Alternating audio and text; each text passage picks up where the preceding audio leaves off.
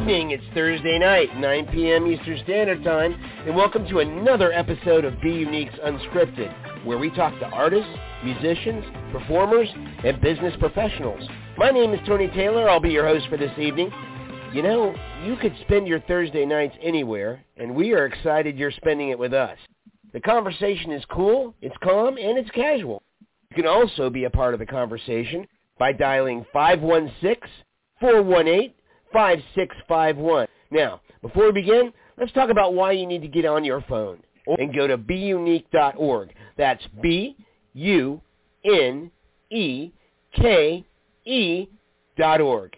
Here's what Be Unique is all about. Our mission is to work today to change tomorrow using digital mediums to connect the world with professional storytelling and media production. We work to educate, inspire, and foster positivity and creativity worldwide through video, audio, and a spectacular literary magazine featuring writers from around the world. The newest Be Unique magazine is out right now, and you can read it online along with Be Unique Brevard magazine, the Space Coast premier magazine. Be Unique is also a media powerhouse. Not only do you get this incredible podcast hosted by me, Tony Taylor, but 11 other shows. So sit back, get comfortable, and get ready to dial 516-418-5651 with your questions, comments, and whatever else you may want to say. Let's meet our guest. All right, good evening, everybody. It is Thursday night. It is 9 o'clock, and you are listening to another episode of Be Unique's Unscripted. That's right. They've allowed us to stay on the air again, so uh, you're going to get what you get. I am, it is my pleasure, actually, to have an outstanding guest tonight. Her name is Natasha, not, not, not, her name is Natasha, Natasha Samreny, and she has trained at the Second City Theater in Chicago and has performed at the Improv, Sketch, and Stand-Up Comedy internationally, including Edinburgh and Ken, Camden Fringe Festival stateside. She's been seen, now seen, at the Improv, Zanies, Boston Comedy Arts Festival, New York City Sketch Fest, and all your favorite storytelling festivals. If you had favorite storytelling festivals, in short, if you're wondering where she's from, please keep guessing because it's Natasha's favorite game. I love that. Natasha, welcome to the show. It's a pleasure to have you. Thank you. You did that so well. Bios are always so awkward, and you just breeze through it, Tony. Oh, let me tell you something. You you know this. I have been so looking forward to the show because it's one of those moments where the show I don't know where to begin because you do so much. I mean, where is it to start with? So, but I I think I think I think I've narrowed it down, and I want to start first off with what you describe, your self-described uh, person, your, the, your self-description for yourself. You're a multicultural military brat who traded in Mormon cemetery, seminary for solo book clubs at the bar. You must explain. I mean, I feel like I've spent a good chunk of my adolescent and adult life looking for a box that I can like confidently check you know, check correctly. You know, you're always looking for your tribe of that you belong to or whatever.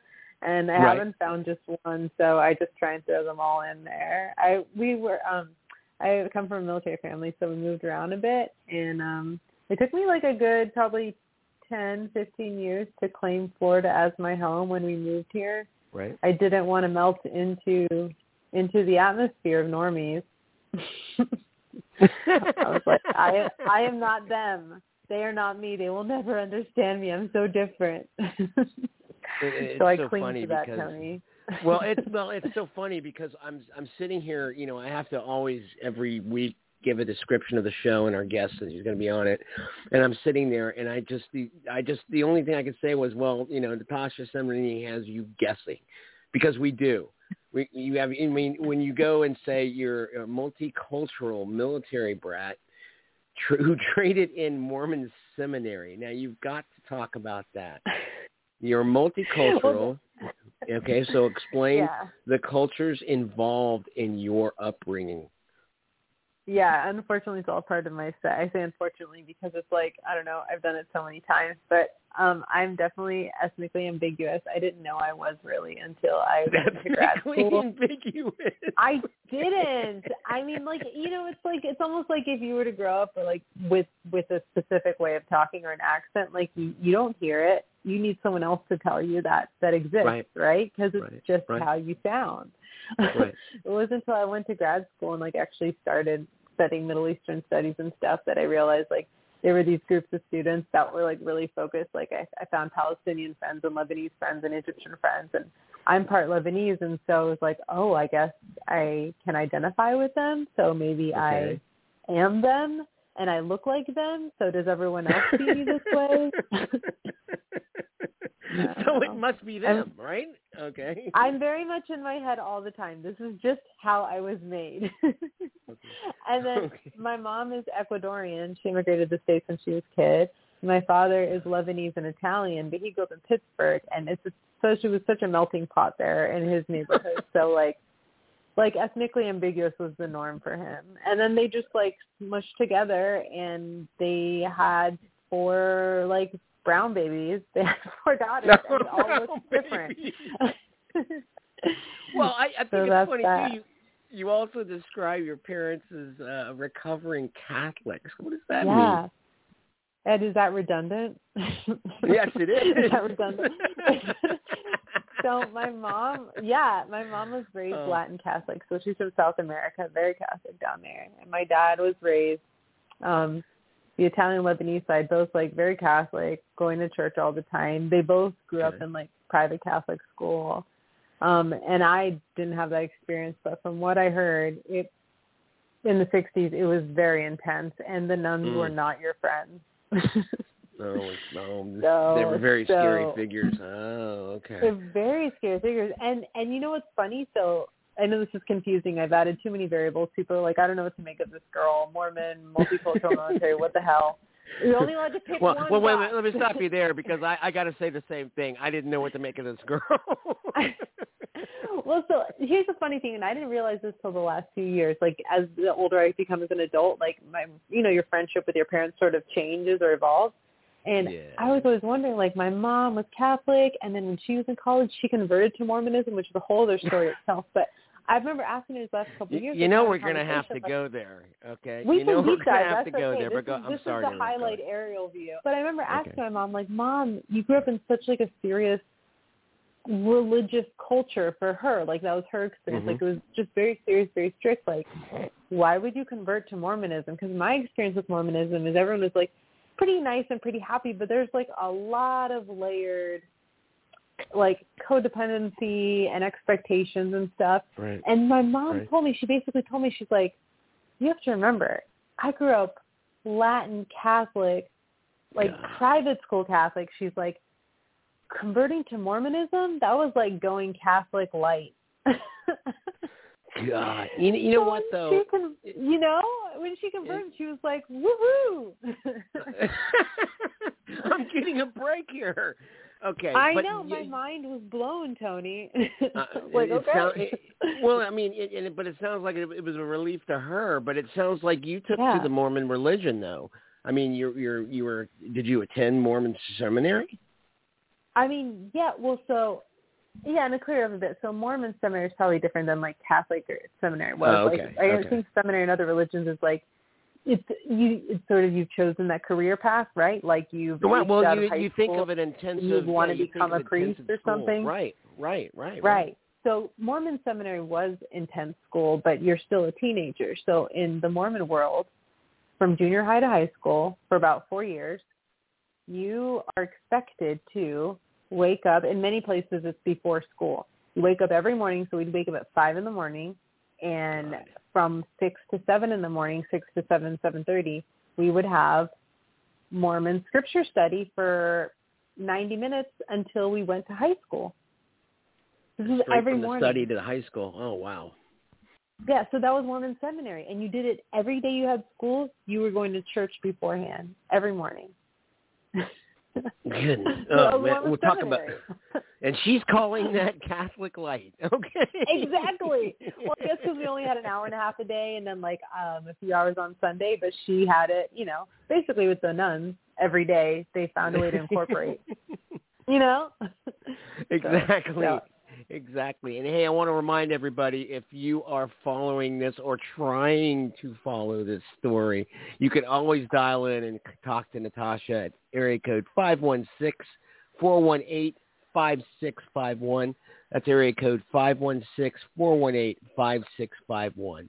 All right, Natasha, now we need to we need to focus on you transitioning from the intensive religious sections that you were at and going into um, being on stage live. Has this something, uh, the stage itself, the the the the uh, the wanting of being in front of people to tell stories, is this something that you discovered you wanted to do early on, or was this something you discovered you wanted to do during a, a prayer service at the Mormon seminary? Can you imagine? please, please just put me on stage. No, no, seriously. I don't care um, what I this... talk about. Just give me a microphone, damn it. I just would rather have a microphone, please, and not wake up at six o'clock in the morning. I'll lead the choir. I don't care. Just don't make me right, get up. Right, right, um, right. But I, I mean, was like... this something as a child that you? I mean, did you? I mean, you know, we hear all these stories all the time about stand-up comedians you know, saying, you know, I found out that I was able to entertain my parents and blah. Was that was that a realization for you?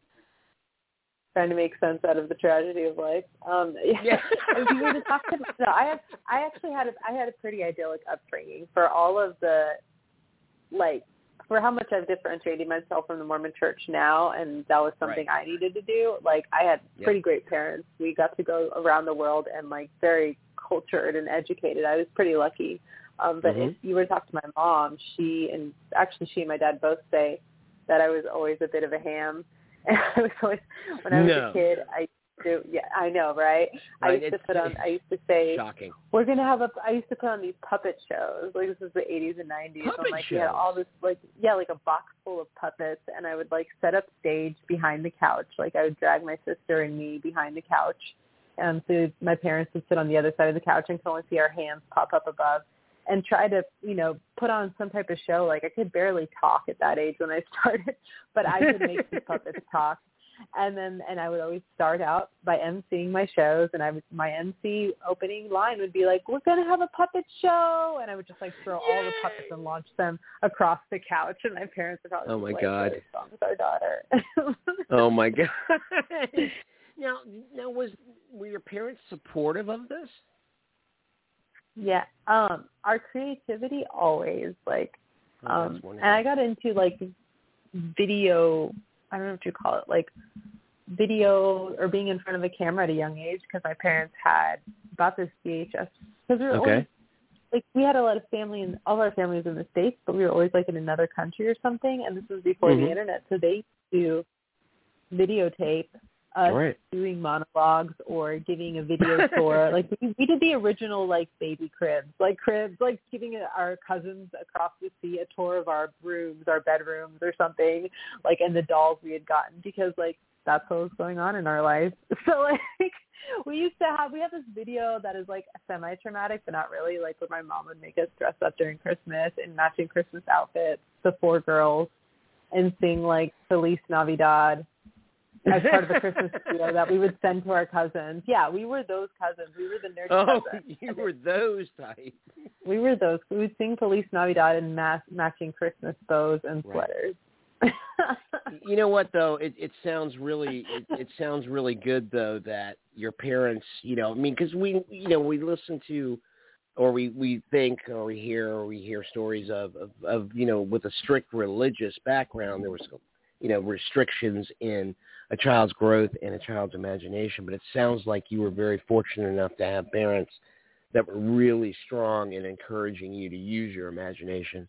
And I know that's probably yeah. built upon uh, your ability to be a storyteller. And, and, and I think for the audience listening, maybe they don't have quite of a grasp of what a storyteller does on stage. Can you explain a little bit of that? Can you describe what that's about? Yeah, absolutely. No, I appreciate saying that because I know it's not like a common mainstream performance. Well, people Um, think of storytelling, you know, as just somebody sitting around and, you know, I mean, it was it's story time by a you know, fireplace. Yep. But, but it's yeah, exactly. Yeah. But it's a whole nother yeah, whittling venue. away to carving with kids. Right. Yeah, absolutely, folklore. Stockings Um, in the so I background. got- yes, yes. Yeah, yeah. The soup is catching on But- fire, and there's like a friendly ghost in the window. but, but I mean, you're you're actually it's actually performance art, and can you describe really, you know, what it is to be a storyteller at on stage, live in front of people? Yeah, I like to. Sometimes it's easiest to start from what people in entertainment know. A lot of people know and have seen some version of stand-up comedy, and to me, Right. Story to the type of storytelling that I do as a performance art is like stand-up comedy, but it doesn't always have to be funny. So they're real Yeah. stories that I've experienced or chosen to like pull out of my life or my experience. and Is, is share that your main? Is, is your life really the main, let's say, source of your storytelling? Um, yeah, for me, for the the storytelling, I guess, environment that I that I learned how to perform in is all Right. very truth. So like memoir based storytelling. Um, this happened to me, or sometimes this happened to someone that I know very dearly. So true stories. Um, uh, do you, you tell them on stage if it's in the like it's like Right. imagine going to a theater, a venue, a bar, anywhere, and there's Mhm. all you need is a microphone and there are Right. selected performers and maybe there's a few of them and they each have I don't know three to ten minutes to tell true stories Right. that are telling, hilarious, sad, whatever. Um, Mhm. But at the end of the day, they're trying to connect with and entertain the strangers in the audience. So whatever you need to do to do that, you do it. You know, you know, and I've seen you live on stage, and I think, for me personally, um, storytelling is a little bit beyond. I mean, a little bit beyond stand-up comedy in the sense of yeah. there is a deeper richness to what you're describing uh, within within the context of what you're talking about. I mean, you you I, I've seen you when you've been on stage, and it's funny. I mean, you, you've got some great stories, and you've got some hilarious stories.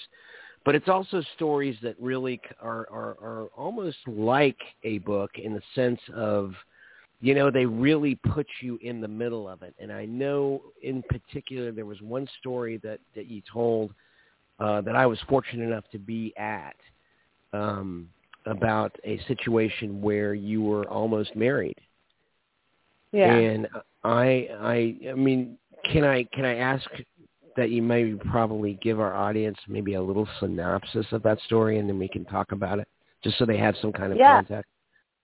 Absolutely. And obviously, like you're a master storyteller. You were not only there, but you I know. uh, were part of the collaborative effort to like Oh, film that and help us put something together. And it really mattered. Like it was really Thank cool you. to see you do that. And you put together a video that sort of helped me share with other people Good. like what is storytelling and why it's Well- important. so thank you for that. Well, let- well, let me tell you, um, it, it really takes a lot for a person to get on stage to begin with. Number one, but then to have an audience be there and become captivated and riveted by what a person's saying, and then you know, again, like I was saying, it, it's almost a step above stand-up comedy because stand-up comedy, and you know this because you're a comedian. Um, stand-up comedy has to move. It has to move. It has to move. It has to move but you're sitting there telling a story and you expect an audience to listen to it. And in order for a live audience to listen to a story, they have to be captivated, they have to be riveted, and they have to be interested. And uh, that, to me, is an art. But let's go ahead and uh, let's talk about that one story so we can get a little deeper into it, and uh, we'll go from there. Yeah, absolutely. So, um, uh, the story you're talking about, it, it's so crazy. It seems like it happened like in another life now. But when I was in my early 20s, I, um, I was still Mormon, and for people that are listening that might not have the experience, my experience never was. My parents never pushed me to like get married. They were actually like really progressive. My mom was only Mormon, but they had a bit pretty big worldview. But I was engaged to be married. I was probably about 22, and I think I felt a lot more of the pressure. Like coming internally and socially from like my Mormon group and like the way that they that the teachers taught it there. So in the in the Mormon culture, it's very much like, you know, women's greatest joy and greatest thing on earth is to have kids and be married and to be a mother right. and a wife. And so whether or not you go to college when you're in your early 20s, like that's your prime time. So I was engaged to be married to a guy um that I, I think it was really my first, you know, like heavy relationship. And Mormon mm-hmm. engagements happen very quickly. Mormon marriages happen very quickly. So there, there's no real sense of dwelling on this and learning about each other better and compatibility. Um, and it just so happened that I had actually tried to break it up like once or twice, and I don't think I wasn't a very strong person at the time to follow it through when he pushed back. Um, and it got down to the wire. Um, the night before my wedding, I was shoe shopping at Stein Mart, which I don't know if you have one of those where you are, but it's sort of like a little bit more upscale Kohl's. Night before my wedding, still hadn't gotten my shoes. Probably a red flag, but it was my first rodeo, so I don't know. and, uh, and I'm looking for white sandals, white shoes in the store at like eight at night, and I just started crying. Like I'm not a big wear my heart on my sleeve person. I wasn't at that time, but the tears just started coming out of like I don't I don't nowhere. And I'm staring at the shoes and I go up to pay for my shoes and my mascara is probably running and she rings me up and I go out to my car in my parking lot in the parking lot and I just sort of fell apart and mm. I still think this is the only way I could describe what it felt what it felt was happening inside of me was my body was like turning itself inside out and I didn't have mm. any control over it and I I just sat in my car in the parking lot like in this oh, suburb but I don't know for for hours honestly for a couple hours at least cried and cried and like whatever and I all I knew was by the time I turned on my car to drive home that I that I couldn't get married, and I didn't mm. fully understand why. But um, I was I was still living at home at the time, just out of college, and I walked in, and um, there was all these family had just come in from out of town for the wedding, which was the oh, next day. Man. So everybody, the next day. Right. Hadn't seen these people in a minute. They're all congratulating me. My tear-stained face as I walk in. You know, emotions are flying. No one knows what's going on. And I remember right. my mom, and I remember seeing her eyes through this crowd of family members. And she always tells me afterwards, she's like, I knew as soon as I saw your eyes you weren't getting married. Oh man. And I, I, you know, I called it off. I just, I couldn't, I, I knew it wasn't right. So that, that was that. wow. I call and that I tell my, you, my mom, my mom lovingly always calls that my practice wedding. Because the next day we still had the party because every you can't cancel it last minute, and we still had the party. My dad's always great for parties. So they paid for the food and the drinks and stuff. And basically, like there was a lot, a lot more that happened in sure. between. But basically, sure. the next within the next 24 hours, everyone that had already flown into town, or we couldn't call everyone you know, and and, how many how many people um, are we talking with showing up though? I mean, were we? I think it was like, like just under 200 or something. Oh my word!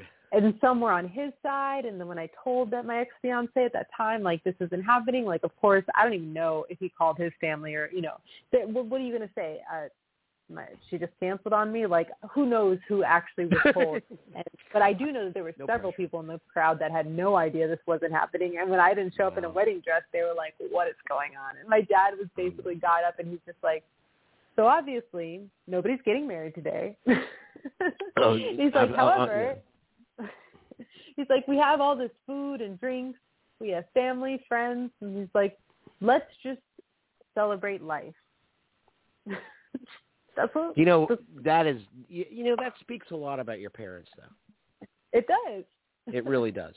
It really does. Yeah, it and, really does.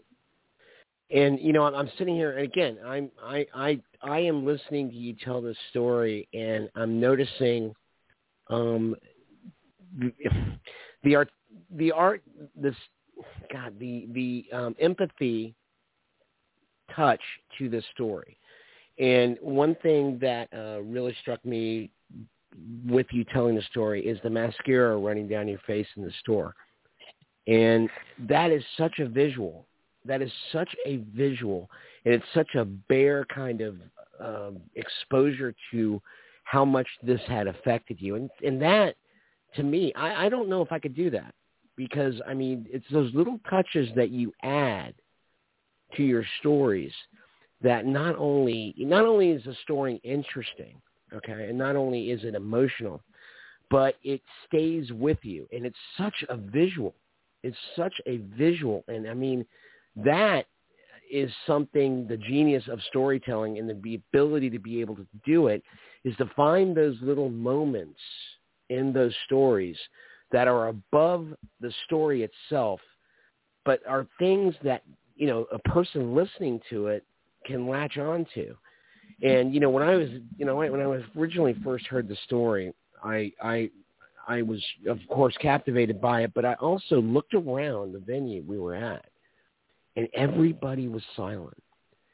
And Yeah. that is an amazing thing. That's amazing natasha that's an amazing power to have is to be able to get you know a group of people and this is not like three people. We're talking about 20 to 50 people in this small venue we were at to actually stop and be in that moment. And you know that that is you know that is something that's you know that's that's beyond the ability of, of any kind of stand up comedian. That is that is putting a person inside of your experience and I got to tell you, man, that is an art, and that's something I cannot do. And uh, that is, you know, that is genius. Okay, that that is genius, and it's an it's an amazing gift. But that's not all you do. Thank you for saying that. this is so gen- that's so generous of you. I don't take that lightly. I feel No, like no. myself when I'm doing this, and you know, it's. I mean, I know you understand as an artist or a creative, or I assume you. I don't, I don't actually. I don't know if this is your experience. My experience as a creative is that it is sure, but like I, But- I like like those moments when you get to like completely feel lost in your art and in the moment you're creating right, right. is like the moment when I feel the most like grounded and trans that's transcendent. amazing. Like that's but I also feel like the safest and I feel like every other moment in life in between for me is like just trying to get back to that moment. Well, I tell you, it's a whole other situation though, because you know, in video, film, that type of thing, you can literally manipulate an audience. You can manipulate an audience Oh, with yeah. the camera, sound, music, uh, acting, whatever. But just a storyteller is the person on stage with a mic, and that is a power because I can sit here and I can do all the tricks of the trade, you know, with oh, okay, well, we got to intimidate the audience, we got to do a low air, or we got to give Bring a feeling of emptiness, you know, or exactly bring the music up, but Yeah. it's not just you Yeah. and a voice.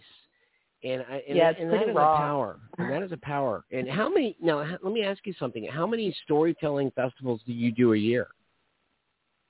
Oh, I don't do enough a year for sure.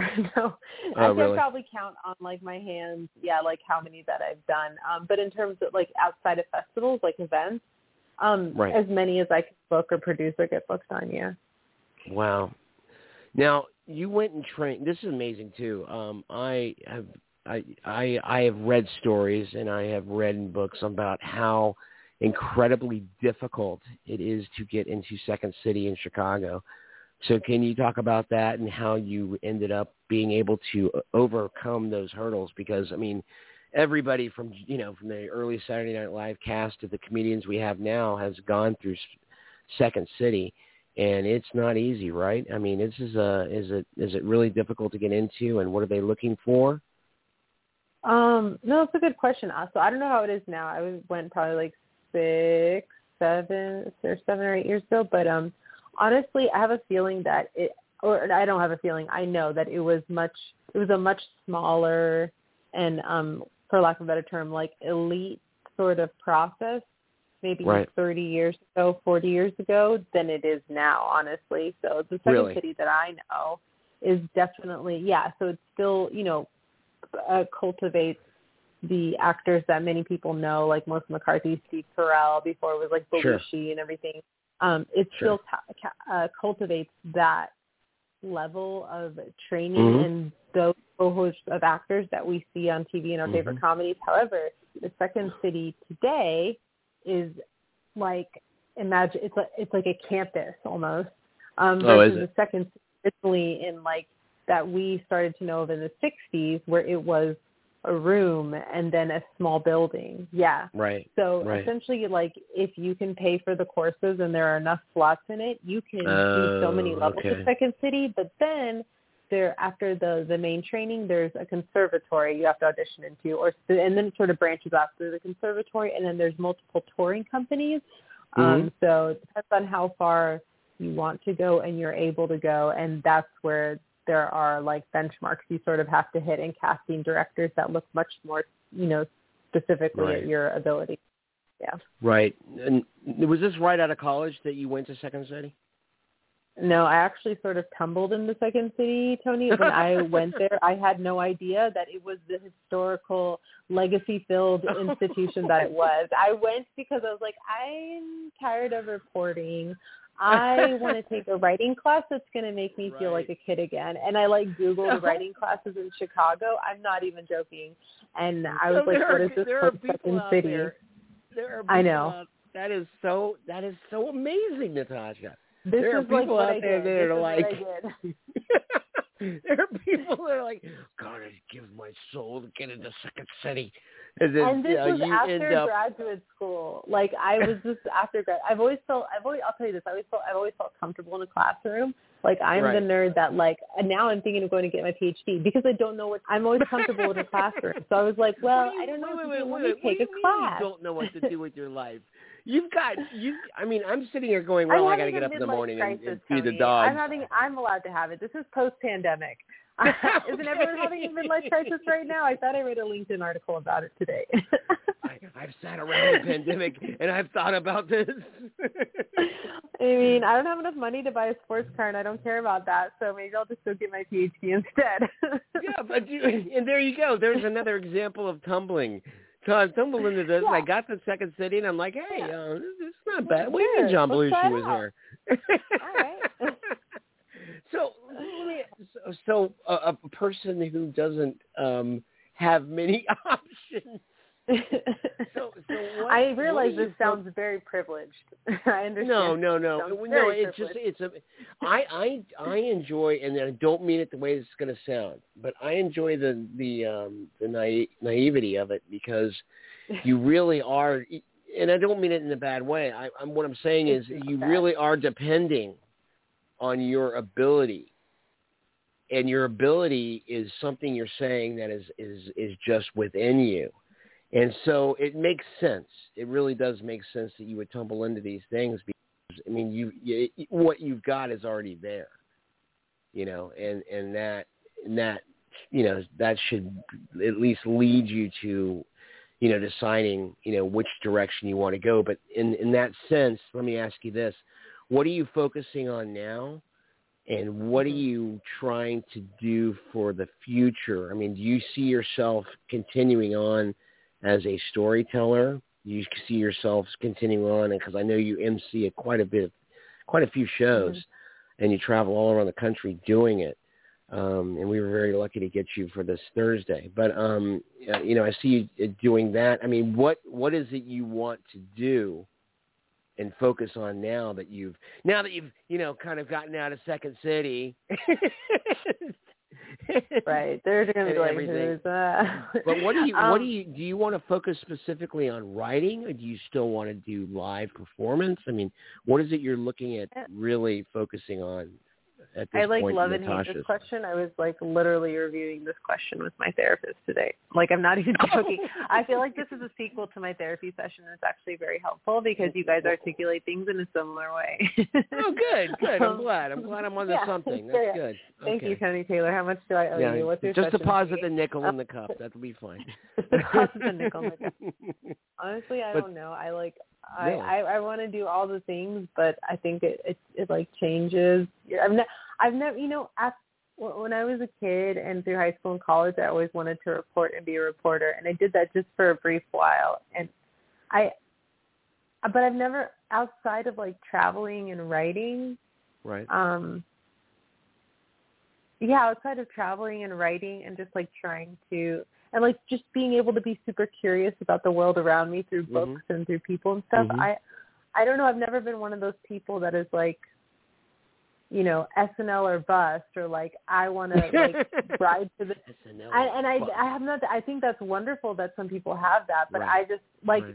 there I don't know there's there's nothing yet no specific goal that if I don't reach it like I'll hate myself I don't know if that's good or bad. Do you know what I mean? Like I I, I find I find a power in very goal oriented people because they find a track and they pursue it. Right. Um yeah, so I don't know. I'm I'm trying to refigure it out. I'm trying to renegotiate my emotional terms of this life. the emotional like, well, it sounds like it sounds like you're negotiating your emotional terms very well. Oh well, thank you. Maybe I just cover I cover it well. Have you always been a very specifically goal oriented person or passion driven person, or like what Um, drives you? You know what? I and that's a good question. Thank you for asking. Um, I feel I've got to have a goal. I'm one of those people that really I I, I got to have a script. You know what I mean? I got to have, you know, when I wake up in the morning, I don't know if it's my ADHD or what. Um, but I I don't I've got to have a plan. It doesn't Yeah. necessarily have to be followed and it doesn't necessarily have to be in stone, but it gives me Mhm. comfort to know that okay, well this is what I'm going to try to do today. Now whether or not I do it is one thing. Because, you know, I I don't know if you ever experienced this yourself, but you know, are well let me ask you this. Are you a person that needs a script? I mean, do you Um, need to be able to get up in the morning and go, okay, this is what Natasha's going to do today, or this is what I want to try to do today? You know, it's funny. I apologize for the nerdy semantics inside my brain, but do I need one? Maybe there's some, some maybe maybe I do, but I just don't. but I don't I don't have one. But I, oh, I'll- lucky I'll, like, you to be able to ignore that. No, do you know what I mean? Like I guess the question is, have I gotten to where I want to go Right. without one? right. I guess not. So maybe I should try it. Right. but I Well- feel very comfortable in the in the improv space. You know, I get Right, very organized. I get very organized. I appreciate structure and consistency within people's behaviors towards me, or else. I feel chaotic. But in my life and my creativity and the things I do, I don't need a structure. I actually very much thrive in getting to improvise and being surprised. And that makes sense. I don't know if that of all of the answers. work. No, that does. That does. That makes Yeah. that makes complete sense because as a person who does improv, I mean everything is is kind of in a chaotic state to begin with, and you've got to organize it and make it an idea or make it a plan or make it a purpose, uh, you know, to do what you do. But for me, um, it gets it gets a little I, I don't know. I, it just gets a little chaotic if I don't have something. Uh, but you know, and some and some well, and sometimes it's hard, you know, to not put it into stone because you get tunnel vision, and that's another genius of what I feel, you know, of what you do, um, because you've got to be ready for anything. You've got to be ready to tackle anything. It's kind of like what's my line, you know, it it it it, it, it you know, you don't know what's going to get thrown at you, and sometimes I get flustered by that. How do you feel? I mean, do you do you thrive on something I do. kind of thro- oh, okay there you're one of those on people. the stage, but I wasn't always like that. Do you know? I wasn't Really? always like that, and I think part of it was totally like um growing up in uh my parents always made room for us to thrive creatively and to explore things and just to be curious and you know we Right. moved a lot or traveled a lot so we had to learn how to adapt in very different situations where you maybe didn't know the Sure. language or the food or the place but we also had a very structured like military family and then yeah uh, the Mormon part. So I, I don't I don't know where that comes from, but I do know that when I was transitioning out of the Mormon religion that it was really hard for me to not have to not Yeah. know what was on the other side of things for a long time. sure And I still have some of that anxiety, but I think it's it's less about um the day to day things and still more about the big what is life thing, if that makes but sense. But you know, you know what though? Um, would you say that you know, being a person that was a military brat, that means a person who was traveling all over the countries, all over different places all the time, and not being able to have some sense of stability and friendships and relationships. Um, would you say that that was a great source for your improvisation? Yeah. Oh, yeah. Probably. Um, and it, but surprise or partially because one, um, we, our family became really close. Like. My sisters and I, looking back, like we used to, my sister Gina and my sister Belle and I, we used to make these cassette tapes. Remember when you would put a cassette tape in the radio and then you had to press record and Yeah, speak I'm into not the old. I remember. speakers? Yeah, yep, I remember. Yeah, yeah. Yep. like we used to make our own I guess Sure. looking back you would call them sketch. We'd make our own Sure. sketch comedy tapes where we were different characters and we would have yeah. like recurring things where we were these like three hilarious, weird, crotchety old ladies that had like rhyming names. And we would just just talk and like make up songs and stuff and we made these tapes Right. and then we would give them to our parents whenever they'd go on trips and we'd be like, We made this tape for you and I'm sure they listened to the first five minutes and like what is this trash? You know, they never tell us that. Right, right. So Well, in that way, so many- like definitely fed our improv. Like we made up, you know, we were kids. We like a lot of kids do. We made up our own world.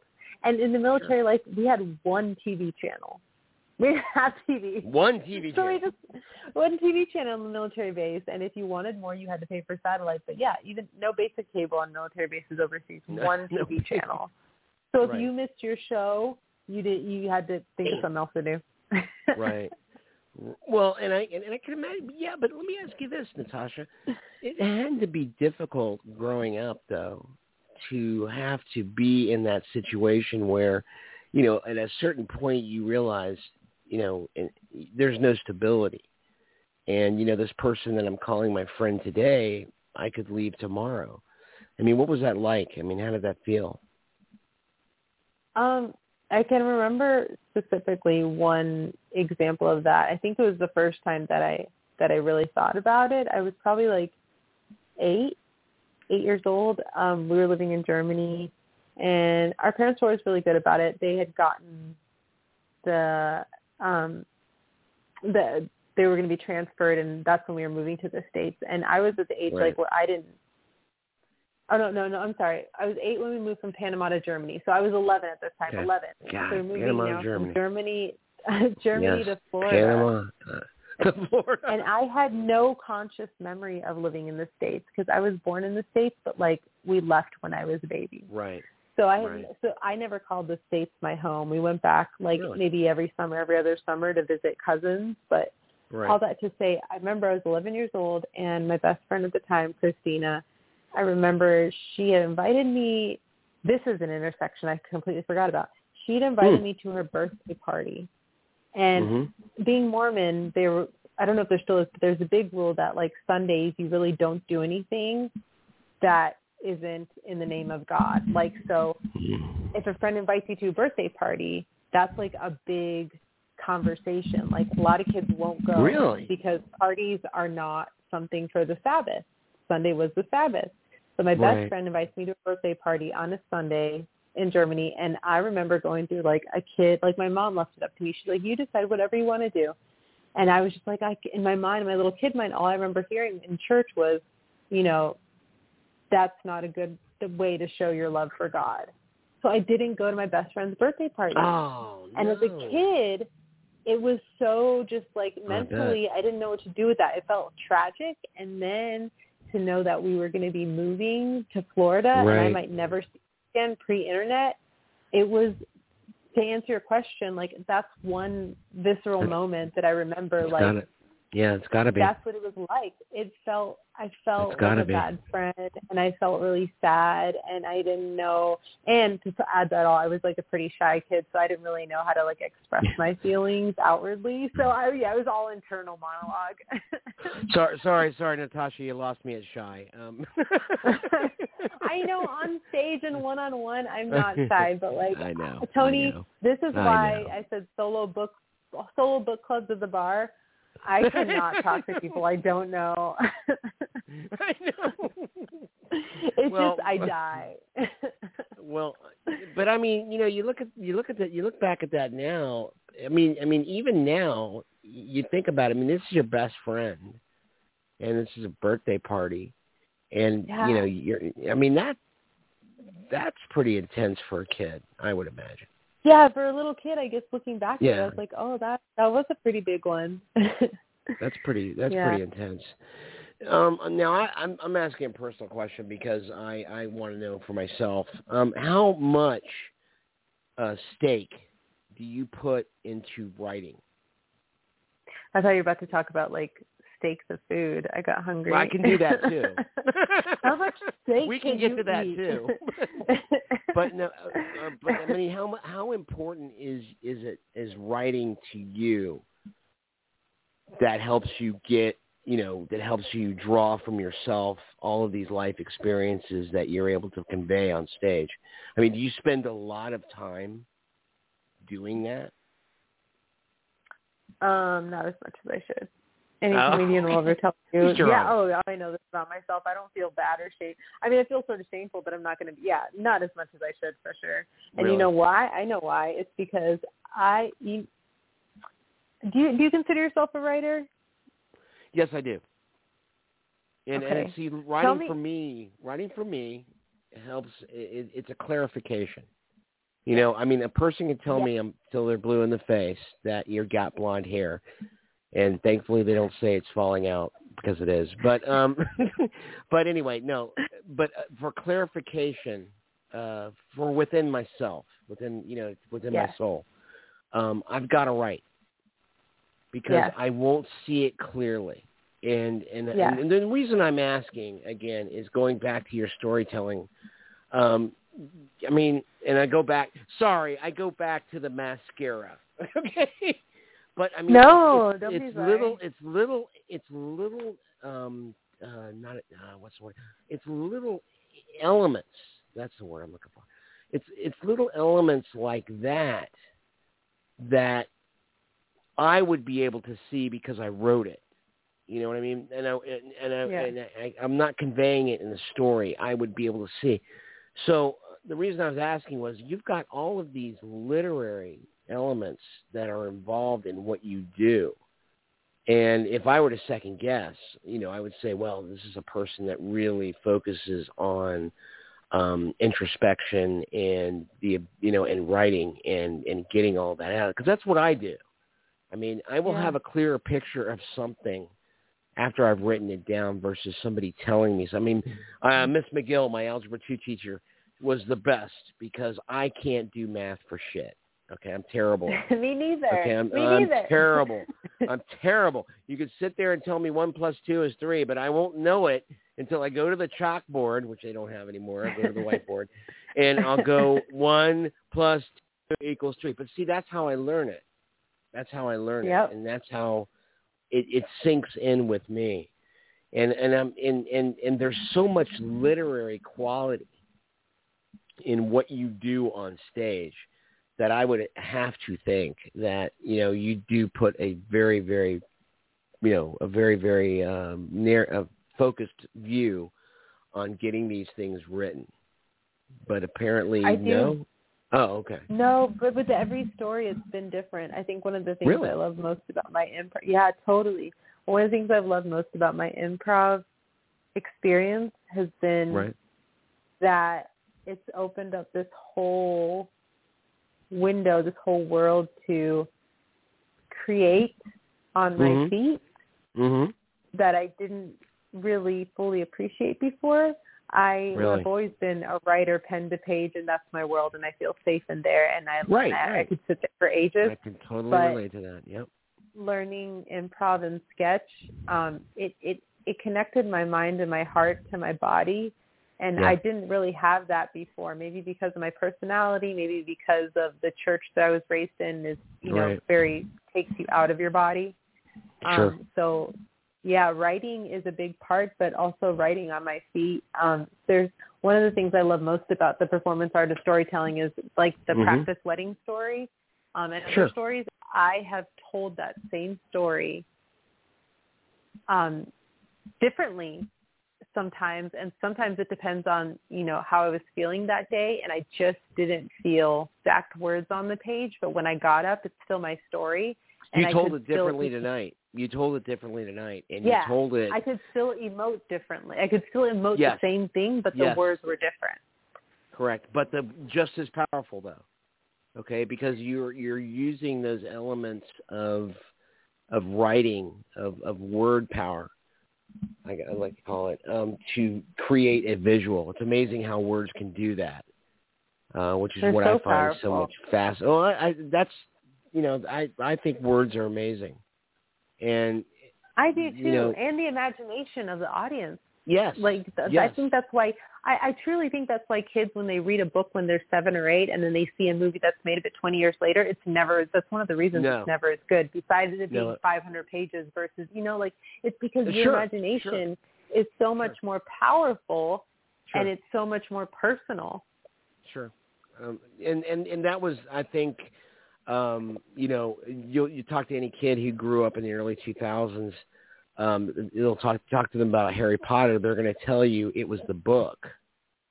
I Yeah. mean, you had all these fantastic movies, but with Harry Potter, it was the book, and um, you know that was a moment in time where books, you know, where books were able, a series of books, were able to captivate children's audiences and all around the world, and you know, it it I was amazed at at just you know, again as a writer, just the power that words have.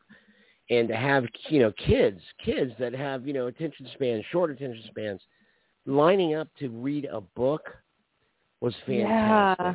It was fantastic. Yeah, that was so wild. That was definitely a moment in like history. Oh, it was definitely a moment. It was definitely a moment, and that again goes back to what I mean. You are an accomplished comedian, but um, the the thing is, is that you know to be able to take a situation and get that audience all narrowed, glued, focused, and visually seeing what you're talking about.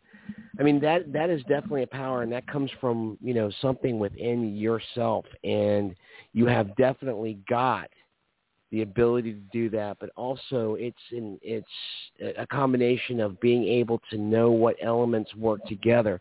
And you know, I listened and go back to that story. I listened to that story, and when you add moments like the mascara, when you add moments like you know you have hundreds of guests there, you know they they they expect a wedding, you know, um, you you you put the listener, not the reader, you put the listener in the middle of it, and you've got them.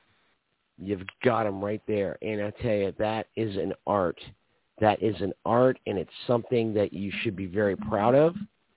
It's something Mhm. that you should continue doing. And my next question is, what are you doing now? What am I doing now? It's a good question, Tony. I can play the Jeopardy theme if you want. right now, I'm folding my laundry and drinking tea and talking to you.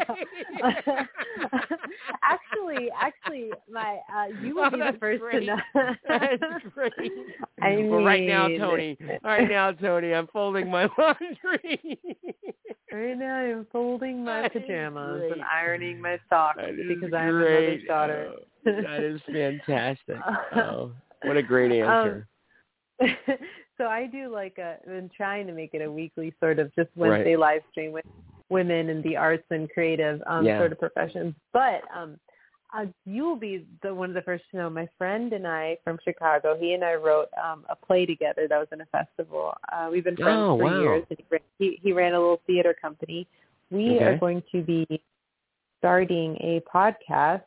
I won't say about Oh, yeah, about one of our favorite shows that ended a few years ago, and we're going to be doing a rewatch. And um, I can't. I'm not going to say. That's the only.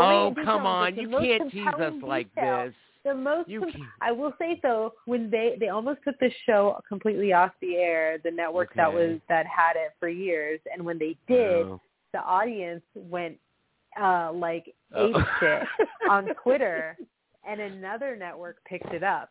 And brought it back for a final Wow. season. Well, there. Th- So well, that's we love we that- love this show, and it is like you talk, you talk about a show for, about writers and artists. We are so mopey and melodramatic. You we got me so would watch excited this now. show, and and I will tell you about it, and I would love to see if you and your wife have seen it, and if not, you guys have to watch it with us.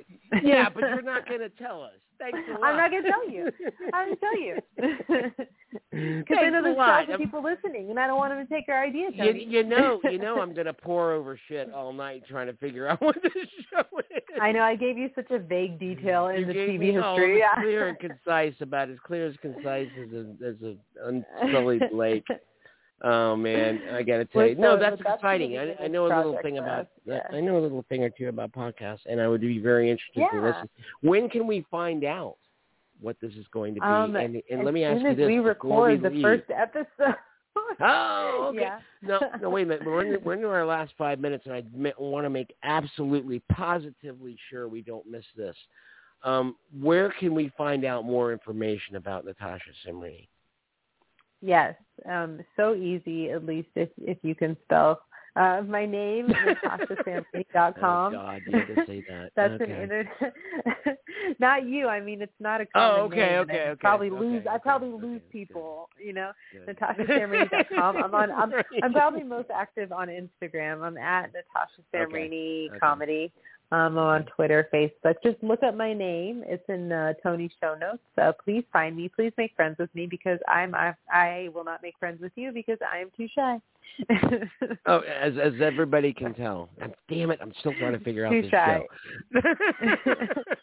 yeah, Tony, you invited me here and you gave me the I know, platform. If I you know, had not I done know, I that, know. I would And be listening do- quietly. Well, listen, you do realize this this could go on for hours, and I know for a fact that if I if I really, really, really tried and worked on it, I can get this I can get this out of you with the podcast. You might be able to, or I might accidentally drop But- the call. but I don't. Yeah, really. but but I really don't want to do that. I I think I think I well I I think podcasting would be a natural extension for you. I really do, and um I I I could sit here. And, I, and I, this is no bullshit. I, I could really sit here for hours and talk with you, because I find it amazing that somebody with um, all your talent, all your abilities, and all that you do seem to not be one to take it so seriously as to ruin the person that you've been. And that says a lot because you've seen it and I know you I know you've seen it and I know I've seen it. You've seen a lot of people that get into a certain niche and they kind of lose sight of reality, if that's correct. And I love mm-hmm. the fact that you've remained grounded. I love the fact that you're still so family oriented and I love the fact that you basically stumble into things because that's life. And I mean, you're living your life, you're living it to its fullest, and you're actually finding your life giving you a lot of what a lot of people don't have, which is something they want. A lot of people live a life of desperation, quiet desperation. I know we've heard that phrase before. Um, but you're living your life the way you want to live it and on your own terms, and I think that's incredible. So I got to tell you, um, I have just amazingly enjoyed this conversation. We could go on for hours. I hope you'll consider coming back. I really want to uh, learn more about what you're doing, and I damn well want to know what that show is. So, okay, we'll So launch it and we'll have you on, and then Oh, you can bring us back, and then we're just going to take over please, your podcast just- talking about the show. and just chide the hell out of me, you know, just say, ah, see, I told you, I told you you done. But listen, I really, you have been an absolute pleasure to have on the show tonight, and I really want to thank you for making time with us. I hope, I, I, I, I do hope that you will consider coming back at some point because we really Of want to know. You're, you're an open I always have a good time and- talking with you, Tony. Thank Good. you. I, I so glad. love doing this. It's I'm such an easy conversation. I am so glad. The check's in the mail. So, you know. Don't hold your breath. so, now, whether or not you can cash it's another story. No, but listen, I really want to thank you for being with us tonight. I hope you'll come back. We're looking forward to hearing more about you. And again, real quick, can you tell us where we can find you? Absolutely, natashasamreny.com. You also I'm also on Instagram, Facebook, and Twitter. Um, just search my name on Instagram. I'm at Natasha Samreny Comedy. That is fantastic. Natasha Samreny, thank you for joining us on Unscripted. That is our show for the evening. We want to thank each and every one of you for listening. We hope you will uh, join us next Thursday at 9 o'clock. Natasha, good night and thank you. Good night, honey. Good night.